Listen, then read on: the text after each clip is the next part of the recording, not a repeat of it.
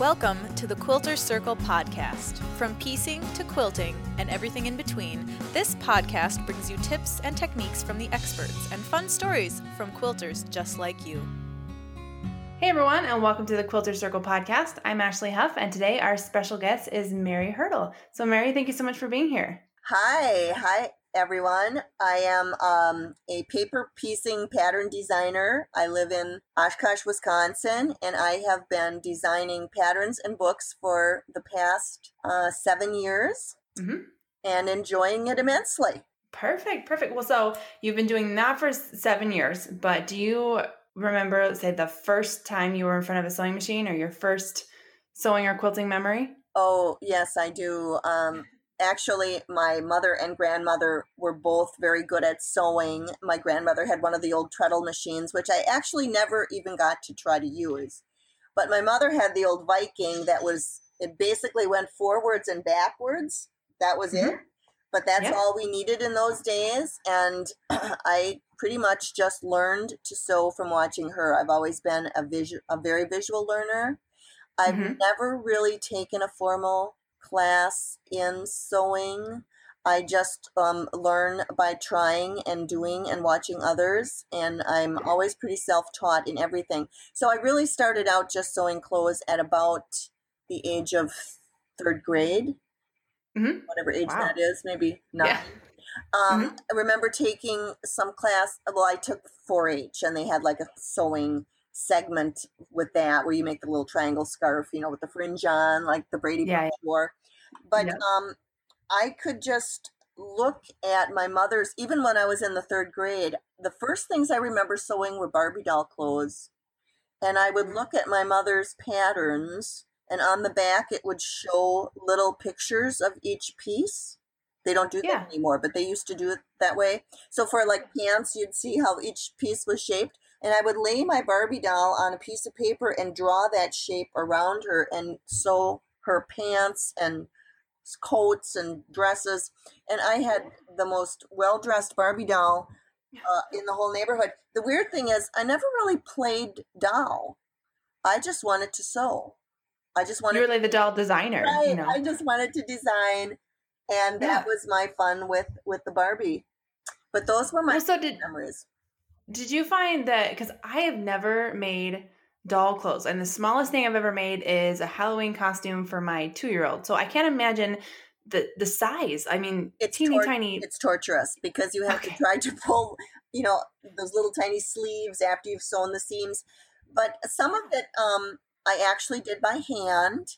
And mm-hmm. then, of course, because you are only in the third grade, your fingers are smaller. And I was probably yeah. a really good age to manipulate that tiny stuff. But I yeah. really want to go back to Barbie doll sewing. It is really tiny. Yeah, yeah, yeah really tiny. And well, I have to say, like, I, I applaud your your patience too at that t- at point. I mean, I don't even know that I'd have the patience for that now, let alone in third grade. So that's awesome. That that was our entertainment, really. But I was, you know, of the family, I probably my mother sewed all of our clothes, and she would I remember she would take an outfit that she did like, like an apron or a dress, and she would cut it apart or take the seams out of it and lay it mm-hmm. down on newspaper and make her own patterns from pre existing things that she liked the way they fit. Yeah. And that yeah. was my introduction to, you know, you don't need a pattern.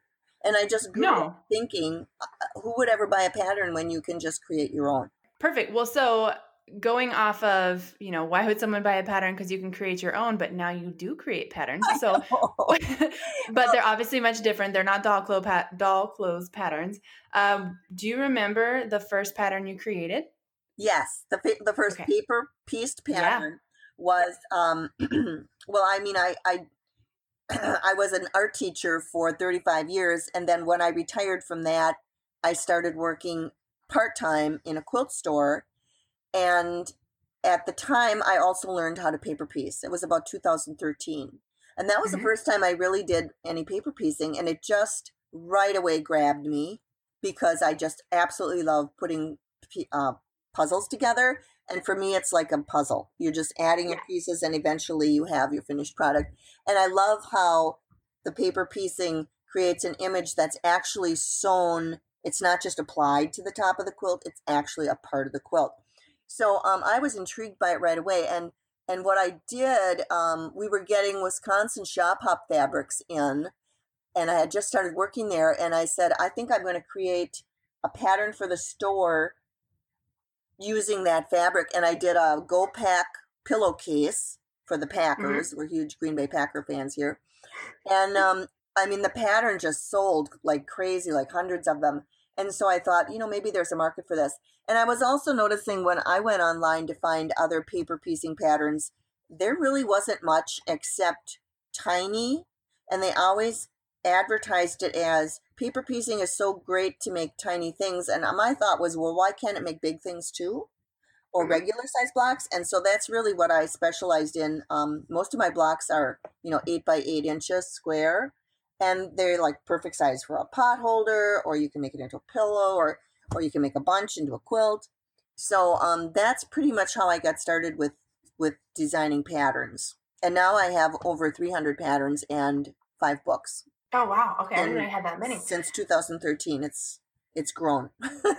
Oh yeah i i would say. Do you have a favorite then of all the ones that you've created? A favorite pattern Yes. Mm-hmm. Um, probably the the dogs only, or the cats and dogs. Um, it's also my best sellers are with animals, uh, especially dogs. As, you know, because people love their pets so much. But that one, it just I love the expression so much, and it's been very popular. Perfect. Okay. Do you put all of your patterns eventually into books, or I guess what what patterns make it into books? What are the books? Kind of talk about those. Sure. Um, books are generally contracted with um, C&T Publishing. And so I will come up with, you know, an idea and have, create about 16 to 20 different blocks that re- rotate around that theme. And then those those kinds of patterns I create specifically for books. And of course, I cannot sell them except through the books because there's a publisher involved. But um, all of my patterns are eventually listed on Etsy, as are the books, or you know, the books can be purchased anywhere online, um, Barnes and Noble, Amazon, anywhere, quilt stores. But any, you know, they're just kind of different entities because things that are in a book are only going to be sold in the book, and then pad the 300 patterns I have on Etsy right now, they range from quilt patterns to table topper patterns to just single blocks. So the price range goes anywhere from, you know, uh, $12 to $3 for patterns. Right. So um, there's quite a nice variety. Perfect. Well, so I have a couple follow up questions because you mentioned that you you have projects or I guess blocks that don't always go into quilts. But would you say when you're making something, what do you normally turn your paper piece blocks into? Is it quilts? Is it table runners? All okay. kinds of things. I've got pillows, table runners, table toppers, baby bibs, backpacks, hand towels, tote bags, pillowcases, anything. I've done Christmas stockings. The trick is to figure out how to get that eight by eight square into another shape. Like if you're doing it in a table topper, no big deal. If you're doing mm-hmm. it in a Christmas tree or a, a, a Christmas stocking, you've got to add some other, you know, pattern pieces around it to get the shape you need. So uh, that's always a, a, fun challenge for me. And then sometimes I'm just designing um, at customers' whims. They will email me and say, you know, I need an otter. Could you design a pattern for it? And I I generally do not charge anything to customers to do that service because mm-hmm. I feel if one customer wants it, there are probably 10 others that want it too. I'll just design it and then I'll list it and I'll send them the link. And if they like it, they buy it as just a block. And then they can right. put it into whatever they want. That way, I have complete control over the designing process, which I like. And as soon as someone pays you to design something, they become part of the designing team because they've got money involved in it. Right, right. And they can say, oh, make this little change here, or make this, yeah. Right. And uh-huh. I really like to design the way I want to design. And if they like it, that's great. And if not, they're not out any money. And, you know, right. generally they love it and they buy it right away anyway. So, and then it just becomes part of the pattern repertoire on Etsy. Yeah, that's awesome. That was actually going to be one of my my follow up questions was if you had people request certain things and if so, like what has been either the most requested thing or maybe the most obscure requested Okay. Design? I've got an answer for that. The most Okay. requested are dog breeds. There- Okay, yeah. I never realized how many different dog breeds there are, and every customer wants their like an Italian greyhound, not just a greyhound, but an Italian greyhound, or whatever. I've got now over sixty different dog breeds listed on Etsy, so you could make a quilt with, you know, very specific so many dogs. Yeah. dogs in it. The strangest request I ever I ever had for a dog was a Chinese crested, which at the time Oh, I'd yeah. never heard of, and I asked them if it was a bird, and they said no, no, it's a, it's a hairless dog, and it turned out to be one of my favorite designs. Mhm. And then the strangest regular item I ever had requested was a safety pin. I thought Oh, really? Okay. kind of odd and and unusual because it's such skinny pieces. Yeah. It wasn't the easiest thing to do in paper pieces. Do you ever follow up with those who request designs to see like what did you want this safety pin for or what did you end up making with it? Oh yeah, all the time. Actually, every customer I request photos from if they want to share them. And a lot of people just love to show what they've done. So it's an easy request. Uh so what did the safety pin It was for a baby, something for a baby quilt. Okay. Okay. That makes sense. That's cute. Yeah. Yes. Um, well, so back to books real quick because you have a new book coming out. So can you tell us a little bit about that? I actually have two new books coming out. Oh wow. Um, okay. The first one is coming in June. It's called So Magical. It Uh-huh. I designed it. It is really a, an awesome book because it's kind of on the coattails of um, all the very mystical things that you see on TV right now, like Game of Thrones. It's kind of based on that, only you know, in a in a slightly obscure way. But it, it was actually a request of the publishers that the editors were asking if I would be interested in doing something mystical, and I had just submitted in one of my other books, I had submitted some gnomes, and they were very intrigued by the gnome patterns, and that's why they said, "Would you like to do a whole book on Mhm. mystical things?" And I said, "Oh my goodness, I'd love it. That's such a good idea, and it's so timely."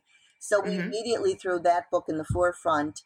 So I got that done, and that's going to be, um, I think it's twenty four different well it's it's 16 different images but these images aren't just square some of them are rectangular because you know like a dragon you need a longer block Yeah. Yep. so it would be like two blocks put together um, and i have every everything from wizards to princess um, a, a knight in shining armor a castle dragons um, Gotcha. Okay. And these are all paper pieced, right? Foundation all- paper piece. These are all paper pieced, and they're all in the one book, So Magical, and it's coming out in June. And I think you can pre preview it right now on um, Amazon. They have pre sales going on on Amazon, but I don't even have an actual copy of the book yet, so I know it's not in actual print just yet.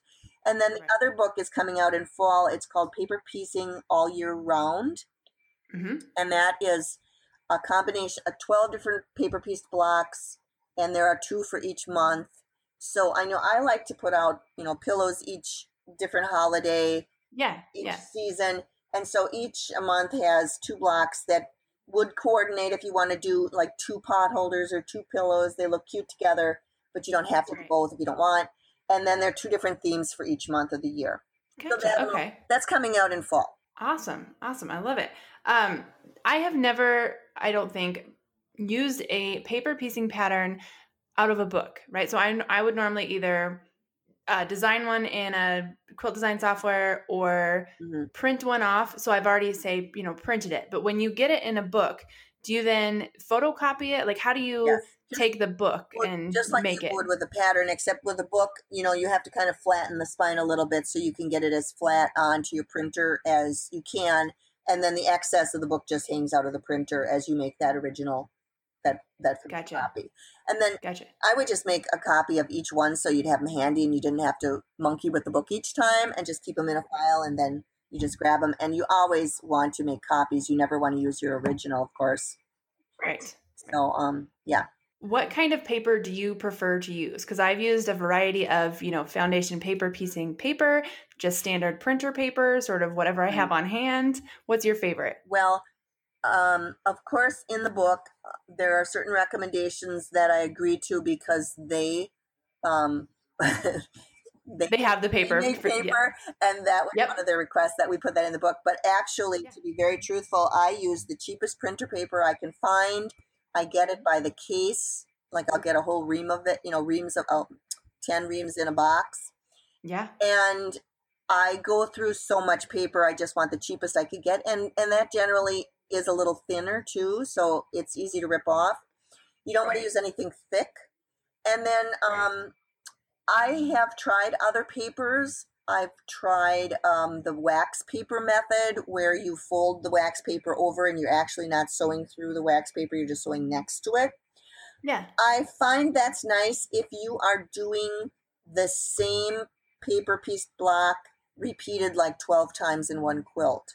And you you can then use that same wax paper pattern maybe three or four times before it starts to break down to the point that you have to trace a new one. Unfortunate part there is it's not quite as accurate because you're paying you're you're sewing along the side. And there were some other things that I wasn't that nuts about doing with it. So I've tried it. It's okay. It has its its good things at certain times.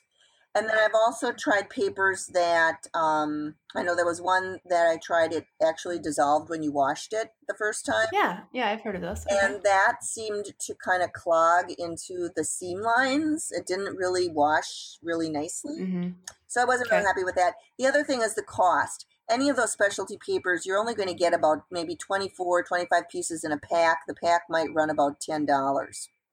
Right. It's very expensive for me. I mean, I go through paper like crazy. So unfortunately, Well, yeah, I can. yeah, I'm Yeah. I'm killing some trees here, but I am coming out with a lot of nice designs. Yeah. But- Well, I mean, I feel like when you you're making them in the the quantity and the you know hmm you're making them so often, it's different than say I'm just going to make my one and only paper piece quilt of the year Exactly. kind of thing. yeah. Yeah. Exactly. But I have to say though, like I said, because I I do use regular printer paper most of the time too, because it's like when I sit down to actually do a paper piecing project, I, I want to do it right now, and I don't necessarily have that specialty paper on hand. Mhm. But aside from say, you know, making sure you're using that shortened stitch length, do you have any other tips for if someone's having issues using printer paper because they yeah, I don't know, are used to that thinner specialty paper?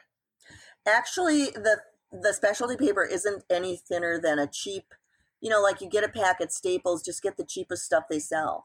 It's not any thinner. Um, you really don't want your paper piece paper too thin because then, you know, if you're pressing it, the paper can start to curl if it's too thin.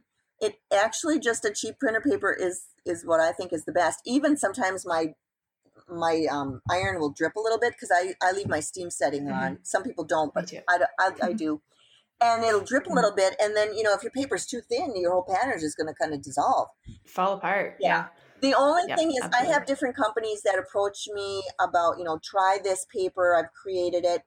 And my first question is, can I print on it? Will it go through my printer? Right. And they actually make stuff on a bolt.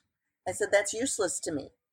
I have to You would spend so long tracing patterns. right and they they don't they don't do the pattern so they don't get it so i Yeah. kind of explained to them it's got to be printable or it's really useless to me and probably to many other people Yeah. um I, I would say the the one on the bolt would be beneficial if you were someone who was drawing their own pattern and you intentionally were going to be drawing a pattern you knew was bigger than something you'd really Yes. be able to print. yes You know, if- large and- scale something. which i have done because hmm enlarging a pattern if it's going to end up the full pattern going to end up bigger than you know a piece of printing paper you are going to have to do some piecing in there to get your pattern together you know like if you're enlarging you just have to enlarge it in sections and then tape together a master and then you can Yep. trace your pieces from there and i've done that and yes that would be that would work fine then to use that Yeah. larger paper hmm Perfect. Um, well, so when you are designing a paper piecing pattern, and I mean, so if you're doing a specific dog or off of a picture, you have the color of that dog. Do you normally try to do, say, solid fabrics that replicate sort of what you're trying to create, or do you use prints, or what is your fabric selection process? I do a little bit of everything. Generally, for the pattern, you want a really nice, clear, crisp photo. So I don't get too crazy on my fabric selection. But I've had customers who then make the same pattern and they go wonkers on their fabrics and it's so fun and so cute. Mm-hmm. But for my pattern photo, I like it to be pretty traditional because you never know what your customer, you know, where they're coming from. I use um, a lot of things that have texture in, but not necessarily real bold print. But they'll be like basics that have textures to them. Um, I go through lots of neutral colors like grays and browns and tans. And then, you know, background just you, the biggest thing is getting a good contrast. So if you have an ear that you want to show up and it's touching part of the face, you really need a decent contrast in there between colors or it's going to get lost. Right. And that's what I try Absolutely. to look for when I'm picking my fabrics. And I suggest my customers do the same. Perfect. Now, I think a lot of people associate foundation paper piecing with um, perfection or precision, all these really intricate points and things like that. What do you, do you agree with that, or do you have a different thought on Mm. paper piecing? Well, my whole my whole approach is the artist from the artistic angle. I am really not concerned at all with precision. I do like, you know, my patterns to of course match up well when you're putting your segments together. That's that goes without saying. It has to be a pattern that works and the pieces fit. But for me, I'm approaching it as an artist. I sketch everything. Um, I don't have any like QE on my computer. I do everything from a sketch, and then I manipulate it from there to design to create my designs. So part of it is more. I've drawn something. I want to see what it looks like in fabric as soon as I possibly can, and that's my drive. And so I want to get on to get it done and get on to the next design. That's my whole fun is creating the designs.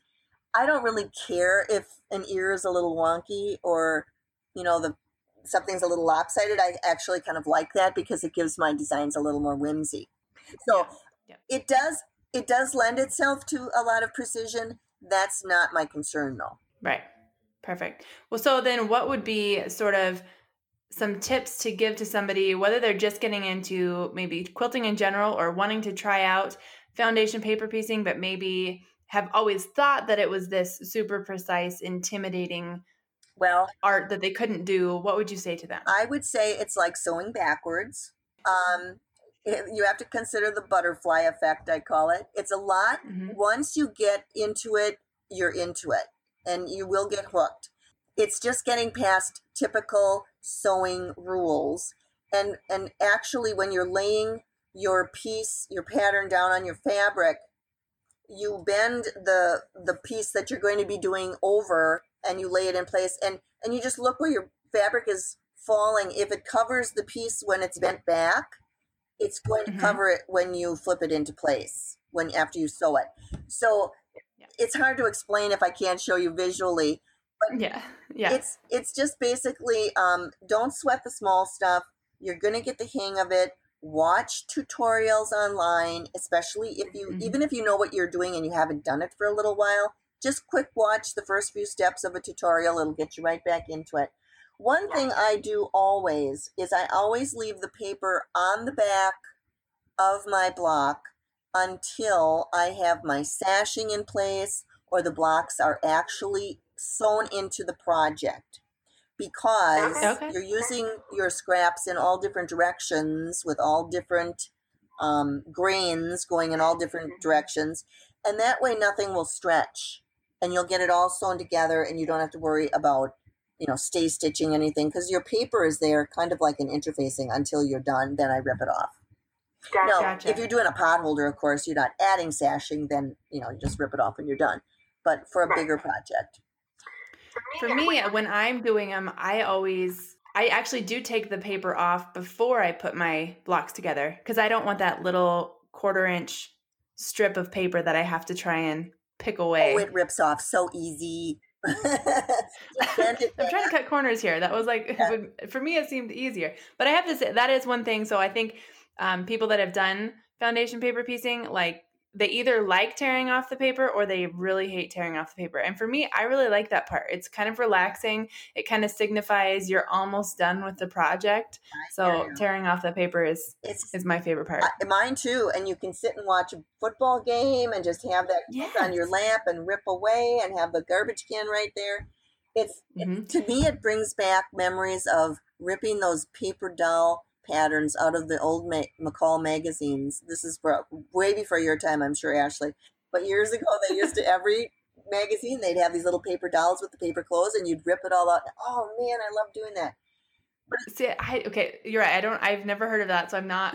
I'm not aware of that. But my memory of it was when when I was really little. My parents would um, they had like an old like an old checkbook or something that they I don't know switched banks or whatever. But like I got to tear out the the little the play checks, you know, and I just like the sound of tearing out the paper. Yeah. But and uh, one thing yeah. to remember when you are ripping those skinny little seam pieces, paper rips better in one direction than the other, and you've got to oh, I didn't know what that. direction it's ripping cleanly in.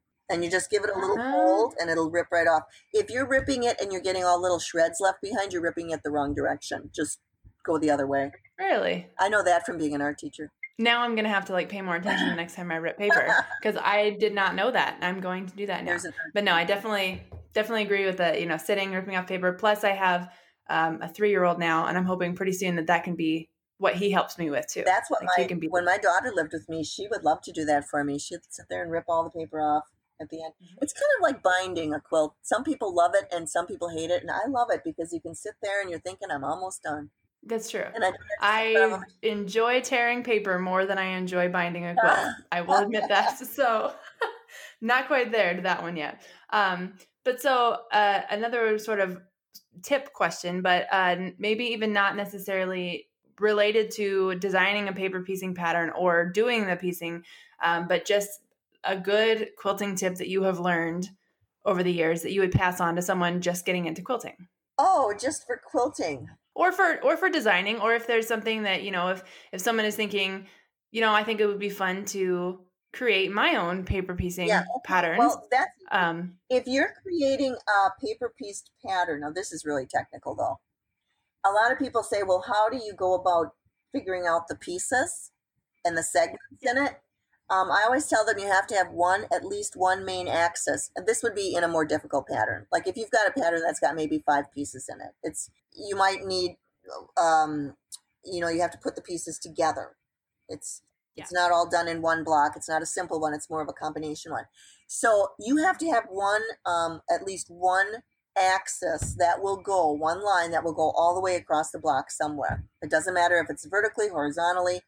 It doesn't matter if it's on a diagonal but one block one line has to go all the way across so that you can get those pieces back together again and that's that's really what i think of first where is my main axis going to be? And it depends on the on the shape of the creature you're doing. Right. Right. So then, so then once, you, once, get, you that, get that once you get your main line, line mm-hmm. do you, do you how do you, how do you plan, plan, out the rest, the rest of them? I i start with my i like to do thumbnail sketches. I'll sketch like three by three. And when I get a sketch I like, I then um, I do all my planning right on that three by three, three sketch because it's easy to change and it's small. So I'll take my ruler and I'll line I'll find my main axis and then I'll um, line up different parts of the design. Like I'll look at okay, does this the side of the ear will that line up with anything else in the drawing? And if it doesn't, sometimes I can make it so it will because it's my sketch. I can make the body bigger or skinnier so that it will line up easier. That way I can eliminate as many segments as possible to make it as easy to do as possible. Because you, you don't want to have, you know, like part S and T, because I always put alphabet letters on my segment. Yeah. Once I get up to like K on a pattern, I'm thinking this is going to be really a lot of pieces. Let's see what I can eliminate. And then I go back and simplify a little bit and just try to get things to line up so that this seam now will not only create the edge of this ear, but it also is going to create the edge of his collar at the same right. time. So I look at things like that. Gotcha. That makes sense. Um, do you ever find that you look at say another another paper piecing pattern, one that maybe you didn't design, and you see either a different or easier way or easier order to assemble things in than what is suggested? And is that okay? Yes, absolutely. I mean, you you sew the way it works for you. Uh, yes, I do see that. I also go back to patterns I created seven years ago, and I possibly would number them totally different. You know, Mhm. it's just Yeah. you're looking at it with fresh a fresh pair of eyes. It's just like doing your own editing. It's the hardest thing to edit your own work. You have to get away from it. Because you've already looked at it for so long. yes. You just have to get away from it and then come back with a fresh pair of eyes, and things will look Mhm. different. Yeah. But that is a great thing about it too that I I'm not going to call it making a mistake, but if you accidentally maybe do a piece or two out of order, it it may not be detrimental. It might be just fine. That's true. Depending on how the pieces are situated in the pattern, it may not matter at all. But I have gotten done with a complete block and noticed right smack dab in the middle, I missed a piece. Oh, and if it's in the center, it is a whale of a job getting it back in. And sometimes it's better to just start over. If it's close, I was going to say I would probably just like applique it on Yes. somehow, you know. once I even took a marker because the piece was black and I just blacked it in just for the photo. But uh, there you go. if it's a if it's close to the edge, you can usually uh, get it fixed. You can jerry rig it in there. You just have to Mhm. take a few seams out. But remember, you got sometimes the only way you can do it is to take the paper off and then fix it. Yeah. And then you've got no pattern to work with, but you're kind of, you know, jerry rigging it in there. But that that paper being in the way at that point, if it's in the middle, can be a problem. Yeah, absolutely. Perfect. Well, so when you're not designing your own patterns or working on your patterns, what what are you making? What are you making for you for fun or what are you currently working on? Well, I not only sew, but I also love to knit and crochet, and I'm always working on like somebody's Christmas gifts. Right now, I've just gotten real heavy back into granny squares, which were popular back in the 60s, and now they're kind of making a bohemian comeback. So I've Yeah. been do- doing all these bohemian granny square bags for um, friends. Um, I've been sewing a lot, a lot, a lot of face masks right now Yep. Yep. virus, um, donating those to friends and family and neighbors. And um, I'm always doing something for you know my house. Um, it's usually done with my designs though. Um, Yeah. I do clothes sometimes. I like to design crazy things out of flannel shirts or repurpose Okay. clothes. I like to redo furniture. What what's an example of a, something crazy out of a flannel shirt? Well, um, I have a flannel shirt that I took the back off of it and I put on a uh, like a scarf. It was kind of a Uh-huh. lacy scarf. So the back is now it's longer and back like a tunic. Um, Uh-huh. And then I did something crazy on the sleeve with some lace to kind of match it. Uh, Gotcha. Okay. Like that. Okay. Just Nice. I like it. Do you ever incorporate your paper piecing into clothing? yes, yes. I have a couple Okay. outfits that are my go-to outfits to wear when I do lectures because I do a lot of lectures for mm. quilt guilds and I do workshops. So I mm-hmm. took a, a tunic that had a bodice part and I cut the bodice out of muslin, but you have to make it a little oversized because when you like paper piece over it, it's going to shrink a little bit. Mhm. And then I just used all a bunch of warm colored scraps so they'd all look good together. And Mhm. I just kind of crazy paper pieced it, like crazy quilting Yeah. to get that effect. And then I cut my bodice piece out of that paper piecing. Um, Yeah. I'm trying to think if I ever did anything.